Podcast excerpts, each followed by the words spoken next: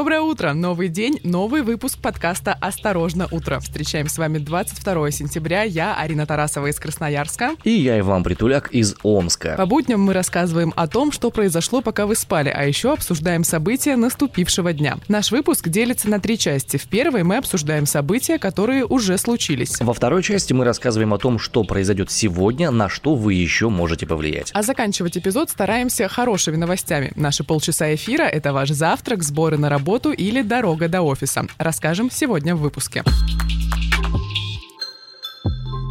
Россия и политические убийства. Новая страница в истории отношений России и Великобритании, а также убийство Литвиненко и попытки убийства Скрипалей.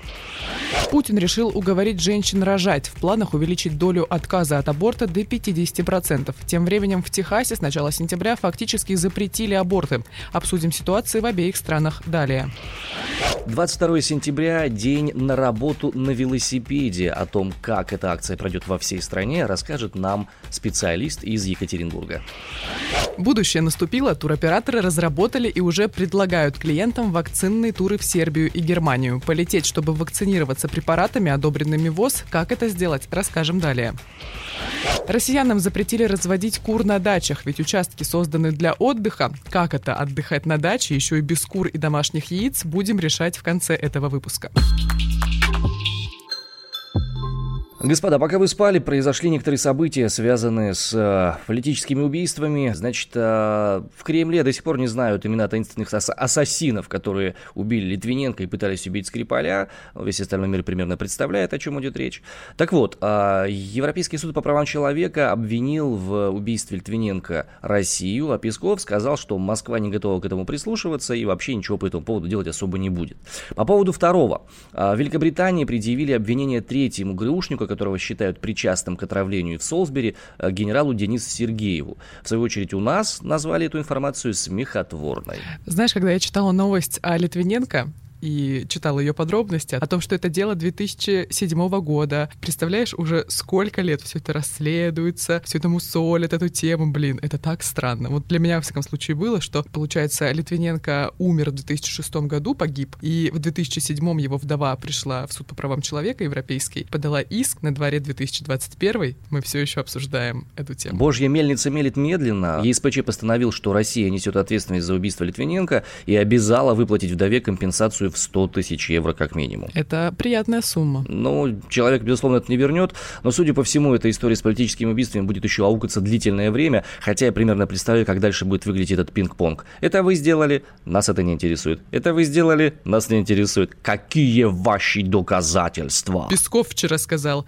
это все полная ерунда. Если бы мы были, например, в ТикТоке, у нас был бы чудесный звук, вот так бы он звучал. Если у вас возникнут посторонние мысли, не обращайте на них внимания.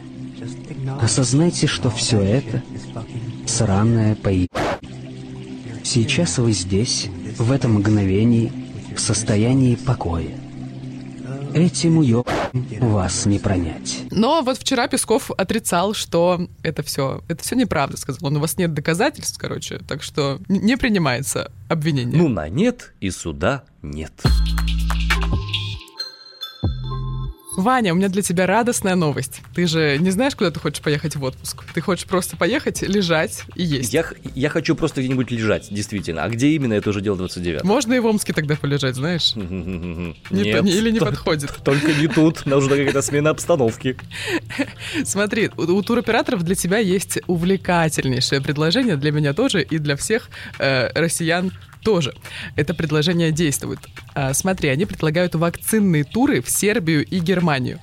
А, по словам источника, в Сербии можно будет сделать прививки препаратами Pfizer, BioNTech, AstraZeneca или Sinopharm бесплатно. При этом в Белград россияне могут улететь из Москвы и Петербурга, для этого визы не нужны. То есть российские туристы для того, чтобы спокойно путешествовать по миру, сейчас могут организовать себе вакцинный тур, полететь в Сербию или в Германию, поставить себе вакцину, которая одобрена Всемирной организацией здравоохранения, и потом лететь куда хочется. Вот, например, пакет с перелетом, размещением в отеле с завтраками, трансфером и медстраховкой стоит от 50 тысяч рублей. Прививочная поездка в Германию обойдется дороже. Там только за одну дозу вакцины Pfizer или BioNTech придется заплатить 580 евро, а за однокомпонентную вакцину Johnson Johnson 870. Ого, однокомпонентная дороже, чем двухкомпонентная. Стоит отметить, что буквально на днях вышло исследование в авторитетном а, медицинском журнале Lancet, в котором написано, что не стоит делать тройную вакцинацию и раньше времени проходить ревакцинацию, потому что это снижает иммунитет нашего с вами организма. Так что если у вас уже есть какие-то локальные прививки, как, например, у меня, у меня двухкомпонентная, то вам не стоит ехать куда-нибудь, чтобы там уколоться еще чем-нибудь. Вы таким образом не станете еще круче, а наоборот. Путешествуйте по России.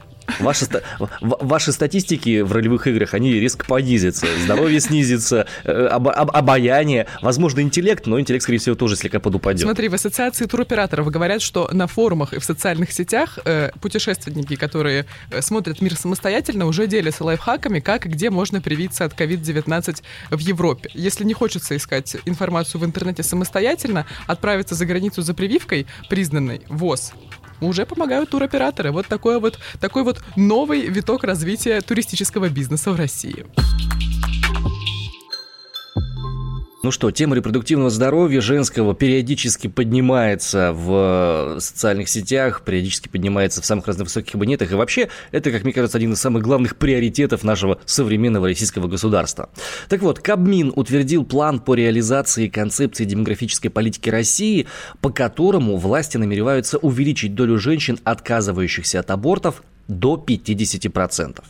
В общем, в чем там история? Э, документ появился на сайте правительства, на него обратило внимание и РБК, и там все мероприятия по улучшению демографии, они поделены на 7 разных сегментов. Самые разные меры по снижению материнской младенческой смертности, улучшению репродуктивного здоровья и так далее и тому подобное, но один из главных акцентов сделан, знаешь, на чем? На том, чтобы девушкам, которые приходят э, за абортом, была оказана соответствующая психологическая помощь и социальная помощь до момента, когда они примут конкретное решение. И по э, представлениям авторов этого проекта, проекта 80% девушек, которые приходят за абортами, они будут получать эту самую информацию, психологическую поддержку и помощь, и отказываться от абортов в итоге будут до 50% из пришедших. Вань, знаешь, что мне больше всего нравится? Что у нашего правительства есть план по улучшению демографии, тем временем у нас яйца стоят выше 100 рублей в России, гречка за килограмм стоит уже около 100 или выше рублей, тоже по всей стране. И я читаю эти новости об улучшения демографии в стране, вот так вот держусь за голову и думаю, ребята, остановитесь. И вот эти цитаты мои любимые, которыми уговаривают женщин российские врачи не делать аборт в духе «ребенок будет вам сниться, он будет за вами ходить». Какой кошмар! Вообще все хорошо у людей, я не понимаю, в жизни. Ну, если я правильно понимаю, то э, гинекологи и урологи одни из самых суровых вообще врачей и циничных из тех, которые существуют. Могу, конечно, ошибаться, но мой опыт Слушай, обращения ну я, я семьи, делала ну, ставку на, на проктологов, конечно. Нет, они, наоборот, очень милые и добрые люди. Э, мягкие, да, достаточно? А, я не буду комментировать этот э, вопрос как провокационный. Не знаю, не обращался. Но смотри, в чем, в чем история этой концепции. В конце 2020 года Минздрав Минздрав подготавливал проект приказа, который предусматривал сокращение перечня болезней, которые э, являются показаниями для медицинского аборта. Но тогда Оксана Пушкина, которая была замглавой комитета Госдумы по вопросам семьи, женщин и детей, сказала, что это ограничение права женщины на прерывание беременности. И тогда этот закон не прошел, это постановление не прошло. Вообще, конечно, интересная история. Легендарный, конечно, случай для России, когда какой-то закон не проходит. Вот из такого разряда. А, с 2016 года Татьяна Голикова заявила, что в России почти на 40% сократилось количество абортов. А я, между тем, хочу привести такую статистику достаточно интересную. А, по исследованиям экономистов, а, буквально вышедшим около года назад, появление в семье третьего ребенка практически с 80% вероятностью при сохранении уровня доходов, который был до рождения этого ребенка, ставит семью на грань бедности. Ого! Это а в чем причины? Почему? Ну, я понимаю, что ребенок это дорого. Ну, смотри, у тебя, насколько понимаю, детей нет, у меня Нет, двое. отсутствуют. И я э, знаю, что появление нового ребенка это же не просто вот нужно на одежду ему или на еду или на что-нибудь еще. Нет, это огромное количество других дополнительных трат и на здоровье, и на обеспечение, и э, опять же и на содержание его там на прописки на всякие разные. Я сейчас не мелочусь, я сейчас говорю по факту, потому что в сумме те траты, которые начинаются, когда ребенок э, условно до 5 лет там, да, всякие прививки и все остальное, да, это бесплатно, это все круто. Но потом начинается страшное, начинается школа, начинаются школьные расходы, начинаются школьные поборы в том числе. И если резко не увеличивать... Ох, эти сборы на новый линолеум, как прекрасно. Да-да-да. И если не увеличивать в резком каком-то формате количество личных денег, э, не менять работу, не получать сразу с новым ребенком новую должность, то тогда все эти демографические э, поддержки являются, ну, мягко говоря, не сильно эффективными. Я бы, допустим, реализовал свое право на второго, э, не свое право на второго ребенка, материнский капитал реализовала жена на все на это делать. Да, мы улучшили себе жилищные условия. У меня в доме второй этаж мы обшили полностью красивой вагонкой, скажем так. Но на этом, пожалуй, все. Знаешь еще, что меня волнует? То, что не всегда же аборт идет делать женщина состоятельная, которая просто не хочет ребенка, а там, как бы сейчас это стереотипизированно не звучало, хочет просто продолжать карьеру и жить для себя, да? Чаще всего... Да, это абсолютно естественная мысль, да. Чаще всего аборт идут делать девушки, которые, может быть, у которых нет денег, у которых э, нет рядом партнера, на которого она может положиться, которые в том числе несовершеннолетние и так далее. Также Да, это может происходить э, из, если произошло изнасилование или там инцест, что-то еще. Совершенно верно. Эта история, то есть аборты это не от жиру люди бесятся, а есть объективные какие-то показатели и медицинские, Не и хотят демографию психологические, поддерживать. Ты и посмотри, вообще. какие. Ну да. Вот, например, ситуация на самом деле вот в Техасе сильно хуже, потому что в начале сентября в силу вступил документ, который не только запрещает аборты после шести недель беременности, но и предусматривает интересный юридический механизм. Право преследовать нарушителей предоставляется каждому жителю штата. То есть такой... Они могут ну, почти- застрелить того, кто сделал аборт. Нет, они могут на него настучать. А, то есть они могут иск подать, если про это просто узнали, да? да, да, да. И вот уже, уже в Техасе поданы первые иски в соответствии с новым законом об абортах. Врач, который работает гинекологом с 72 года, сам рассказал о том, что сделал аборт пациентки в своей клинике 6 сентября. Он написал об этом в колонке в газете «Вашингтон-Пост», опубликованной вот в минувшее воскресенье и приведя свои аргументы в целом по ситуации с запретом абортов и по данному конкретному случаю. Он также отметил, что срок беременности у последней пациентки был ранний, однако больше шести недель, то есть проведение такой операции напрямую нарушает новый закон. А, Но люди, которые являются полными э, сторонниками запрета абортов, празднуют победу. Вот что об этом говорит губернатор Техаса. Наш Создатель наделил нас правом на жизнь, и тем не менее миллионы детей ежегодно теряют право на жизнь из-за абортов. В Техасе мы работаем, чтобы спасти эти жизни. Вообще, на самом деле, э, и Джо Байден, и вся его, все его приближенные, э, высокопоставленные чиновники США против этого закона в Техасе. Я не совсем понимаю, почему в Техасе он действует, если президент против этого закона, но вот что говорит об этом генпрокурор США. Этот закон явно противоречит Конституции. Очевидное и явно признанное намерение этой законодательной схемы состоит в том, чтобы помешать женщинам осуществлять свои конституционные права. Аннулирование Конституции Соединенных Штатов – это то, чего должны опасаться все американцы, независимо от их политической или партийной приверженности. Джо Байден также высказался на эту тему, но очень, знаешь, так обтекаемо и без какой-либо конкретики. Он сказал, что сам он против этого закона в Техасе, но также он уважает мнение людей, которые считают, что аборты должны быть запрещены. Ну, такая очень демократичная позиция. Ну а теперь несколько слов о тех событиях, которые сегодня еще произойдут и на которые вы еще можете повлиять. Арин, скажи, пожалуйста, у тебя велосипед есть? Нет, ни велосипеда, ни самоката. Ролики я продала в школе, когда мне очень нужны были 500 рублей. За 500 рублей я их отдала своей подружке. Так что я... Ты прямо вот прокидалась, по-моему, я уже, наверное, около года или больше хожу и думаю, как я хочу себе либо электросамокат, либо условия в городе, при которых я смогу ездить на работу на велосипеде или ходить пешком. Так вот, акция на работу на велосипеде велосипеде сегодня, 22 сентября, проходит по всей России. Трижды в год она проходит, она показывает, что на велосипеде по ежедневным делам можно легко и удобно перемещаться, нет необходимости в спецодежде или спецподготовке. Это не велопарад, который привязан к какому-то маршруту и требует отдельного согласования. Нет, это индивидуальная акция, когда разные компании э, предлагают своим э, сотрудникам доехать до работы на велосипеде, организуют для них энергетические точки, всякие разные велопарковки. В общем и целом популяризируют инфраструктуру велосипедную. Я скажу честно, сегодня, поскольку работаю из дома, я проехался на велосипеде до работы. Я взял велик, довез сын на велосипеде, он тоже на велосипеде ехал до школы, вернулся обратно, и был такой мой мацион своеобразный велосипедный.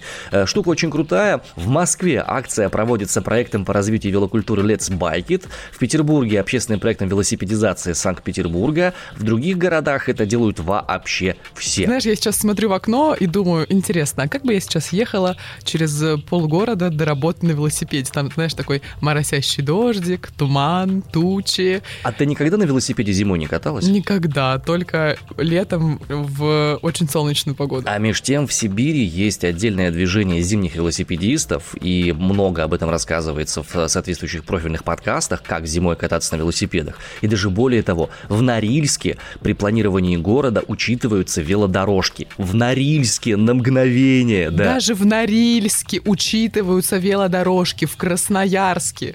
Этого нет. Мы находимся на юге Сибири, на юге, понимаешь? У нас нет велодорожек. На самом деле огромная, огромная проблема, потому что вот люди гуляют по набережной. У нас еще летом был такой проект, перекрывали часть центральной улицы Проспект Мира, и по выходным она работала как пешеходный такой проспект. И там тоже гоняли люди на электросамокатах, очень многие жаловались. Вот мне кажется, если бы были специализированные велодорожки, по которым еще могли бы ездить и электросамокатчики, это, конечно, бы очень сильно упростило жизнь. Вот, например, мой бывший коллега с телеканала, он на работу работу ездил на велосипеде некоторое время. Но постоянно у него в сторис э, было что-то вроде «Какие ужасные канавы! Посмотрите, почему мне приходится ездить! Люди, заделайте дыры в, это, в дороге, в полу и так далее». Чем скорее люди поймут, что велосипед – это не столько спортивный инструмент, сколько реальный инструмент свободного перемещения по городу, тем, собственно, быстрее будет развиваться инфраструктура. И это во многом зависит от конкретных людей на конкретных местах. Вот, например, сейчас я хотел бы поговорить с э, Константином Мочаловым, руководителем общественной организации «Велогород» из Екатеринбурга. Почему мы говорим именно с ним? Потому что на самом деле первые велосипеды в Российской империи появились именно там, в Екатеринбурге. Там есть памятник создателю первого велосипеда, и там как раз было создано одно из самых популярных приложений по развитию инфраструктуры велосипедной во всей стране. Давайте послушаем разговор с ним. Константин, приветствую. Подскажите, как будут отмечать на родине велосипеда российского в Екатеринбурге на работу на велосипеде этот день? Велосипед – это транспорт. И, конечно же, в первую очередь на велосипеде поедут на работу, как на транспорте. Поедут на работу те, кто уже каждый день на нем ездит, и кто-то поедет специально отказавшись от своего автомобиля или общественного транспорта, взяв велосипед. Вроде бы и погода в Екатеринбурге неплохая как раз на эти дни, поэтому я думаю, что каждый человек, кто поедет на велосипеде, проведет этот день с удовольствием. Ну, конечно, массовых каких-то глобальных мероприятий не будет, но вся суть э, массовости, она, наверное, будет заключаться в том, что просто большее количество людей приедет на работу на велосипеде. А какой город лучше всего сейчас занимается поворотом, так сказать, лицом к велосипеду. И из кого, по идее, всем остальным необходимо брать пример? Главные города у нас сейчас считаются это Альметьевск, Южно-Сахалинск очень хорошо обороты набрал по этой части. Москва, с одной стороны, вроде бы делает много, но, к сожалению, в Москве не так э, сильно развито э, велодвижение относительно того, сколько людей проживает э, в этом городе. Санкт-Петербург э, очень хорошо э, и лояльно смотрит на развитие э, велоинфраструктуры. У них там проекты есть интересные. Они там собрались уже в Финляндию велодорожку прокладывать. А естественно, наш э, родной город Екатеринбург хорошую надежду подает Казань. Но если говорить глобально, то, конечно, нет пока еще нужного э, ускорения в этом направлении. Сегодня вопрос развития велодвижения, велоинфраструктуры, вообще инфраструктуры как таковой. Это, наверное, основное, что необходимо развивать э, для того, чтобы альтернативные виды транспорта более активно использовались. Ваня, у тебя есть дача? У меня есть дом. Это круче, чем дача, потому что в нем можно жить круглый год. Согласна. У тебя есть куры? Нет, у меня были планы завести свинью. Чтобы он с тобой спал в кровати? Почему со мной? Я придумал, у меня же двое сыновей, э, свинья жила бы с ними вместе, и их комната бы называлась «Сынарник». Прекрасно. Когда твой отец радиоведущий, у него такие креативные названия для всего. Ну смотри, это на самом деле хорошо, что ты хочешь свинью, а не кур, потому что вот россиянам запретили разводить кур на дачах. Вот так взяли и запретили. Вообще Верховный суд России сказал, нет, все мелко сельхозживности на землях для садоводства. Целый Верховный суд сказал, Верховный что суд нет России. курям на дачах. Вот чем люди занимаются в Верховном суде России, понимаешь? Слушай, ну это, безусловно, какая-то категорически важная вещь, мне кажется, для, в принципе, государствостроительства в нашей стране. И Определенно. я предполагаю, что этот день необходимо прямо отмечать. Знаешь, день без кур его назвать, или, не знаю, там, день без петухов. И, кстати... Бескуров день. Бескуров день, легендарный Бескуров день. И, кстати, я очень рад, что есть в нашей стране регион, где вот подобного рода инициативы подхватываются просто вот на лету, сразу. вот. Мгновенно, молниеносно, Только появилась да. и сразу же начинает реализовываться. Это прям прекрасно. Так вот, что я хотел процитировать. Рамзан Кадыров заявил, ну, судя по всему, впоследствии этой новости, что в Чечне нет петухов. Вот прям нет. И пригласил президента США Джо Байдена посетить республику, чтобы убедиться в этом. Судя по всему, э, это высказывание Рамзана Ахматовича было связано с тем, что американский лидер накануне призвал к защите прав ЛГБТ и отметил два региона, Чечню и Камерун, как не самые дружелюбные к ЛГБТ регионы нашего мира. Но А он оп ему сразу и ответочку а в гости пригласил. Смотри, тем, кто все-таки ослушается Верховный суд России и будет продолжать держать кур на своей даче, тот получит крупный штраф. Вот слышала бы моя бабушка на самом деле, что на даче Тяпкой нужно прям так отдыхать. размаху. Вот Хрясь. по мордам бы всем надавала за эту мысль. Тяпку в руку в- вот вручила и пошел копать картошку, кур моих мыть и так далее. Ну, у меня баб- у бабушки, правда, нет кур на даче, есть только у другой в деревне. Ну вот, собственно, говорят, э, курам нет, а картошки и цветам да, на даче. Но мне кажется, это странно. Некоторые люди приезжают, заезжают на дачу на, э, на все лето. То есть не у всех же есть бабушка в деревне, домик, да, какой-то в деревне. Или не у всех есть, как у Вани, загородный дом, где он поселит свою свинью и... мини-пига, я значит- подчеркиваю, мини-пига, не ну, свинью. слушай, та же свинья. Ну, только маленькая. Так что, ну, некоторые хотят домашних яиц и заводят, вот, значит, пернатых на даче. У меня сразу вспоминается серия сери- сериала «Друзья», когда у Джои Чендлера появилась Утя и Цыпа. И это прекрасно. И они жили у них прямо в квартире непосредственно. Я думаю, что это очень оригинальный способ завести домашнее животное. Можете попробовать как-нибудь, поделитесь. Я, знаешь, думаю, что все дело в формулировках, потому что дачи, судя по всему, наше правительство называет дом, в который ты приезжаешь либо копать картошку, либо лежать в гамаке только вот летом, и приезжаешь ты туда, знаешь, такими набегами, то есть после работы или на выходные, ну вот, чисто дача в привычном нашем понимании. Еще у нас есть загородный дом, в котором мы можем жить э, весь год, потому что он отапливается, есть электричество, вода и все прочее. И есть еще деревня, где, ну я не знаю, мне кажется, даже странно какие-то определения давать этим понятиям, потому что у всех как-то это сегментируется в голове самостоятельно. На самом деле нет. Подобного рода вещи, они обусловлены э, огромным количеством кодексов, земельным кодексом, жилищным кодексом, градостроительным кодексом. Там есть четкое распределение назначения земель, что на них можно, что на них делать нельзя и так далее и тому подобное. В землях дачного предназначения, э, в зависимости от того, к какой категории они относятся, есть очень определенные виды деятельности. И животноводство, вполне возможно, у них может быть запрещено. Повод, конечно, маленький, но, блин, проблема, тем не менее, есть. Представь себе, что ты находишься в дачном поселке, и, допустим, где домики один другому присоединены, да, и там кто-то прописался в этом, на, на этой даче, а у соседа там, не знаю, э, а, свинарник, э, к- курятник, коровник и еще зубров завел. А на, на соседнем участке приезжают ребята на выходные, у них там какой-нибудь э, топ-чарт э, долбит все выходные, и все, и все свиньи в шоке вместе с курами. После этого молоко галлюциногенное Ну, у- такое, у да. коров э, Ну, так на- вот. Господа, мы продолжаем нашу традиционную рубрику «Занимательная география и метеорология». Погода в тех местах нашей страны, где вы вряд ли побываете, но знать о них явно стоит. В удмуртских Бадунах сегодня плюс 4, голова болеть не должна, поскольку давление там выравнивается. В Жадинах Новгородской области солнце сегодня щедрое. Оно дарит осеннее тепло и радость. Целых плюс 14 будет этим днем. Ну а в Удмуртии, в Балдейке плюс 13 и в целом все круто. На этом мы завершаем наш выпуск. Это было 22 сентября. С вами был подкаст «Осторожно, утро». Честные новости из сердца Сибири. Меня зовут Иван Притуляк, я родом из Омска. А я Арина Тарасова из Красноярска. Ищите нас на Apple подкастах, ставьте нам там лайки, ставьте нам там 5 звезд, комментируйте. От вашей активности зависит, как много людей сможет услышать нас с вами.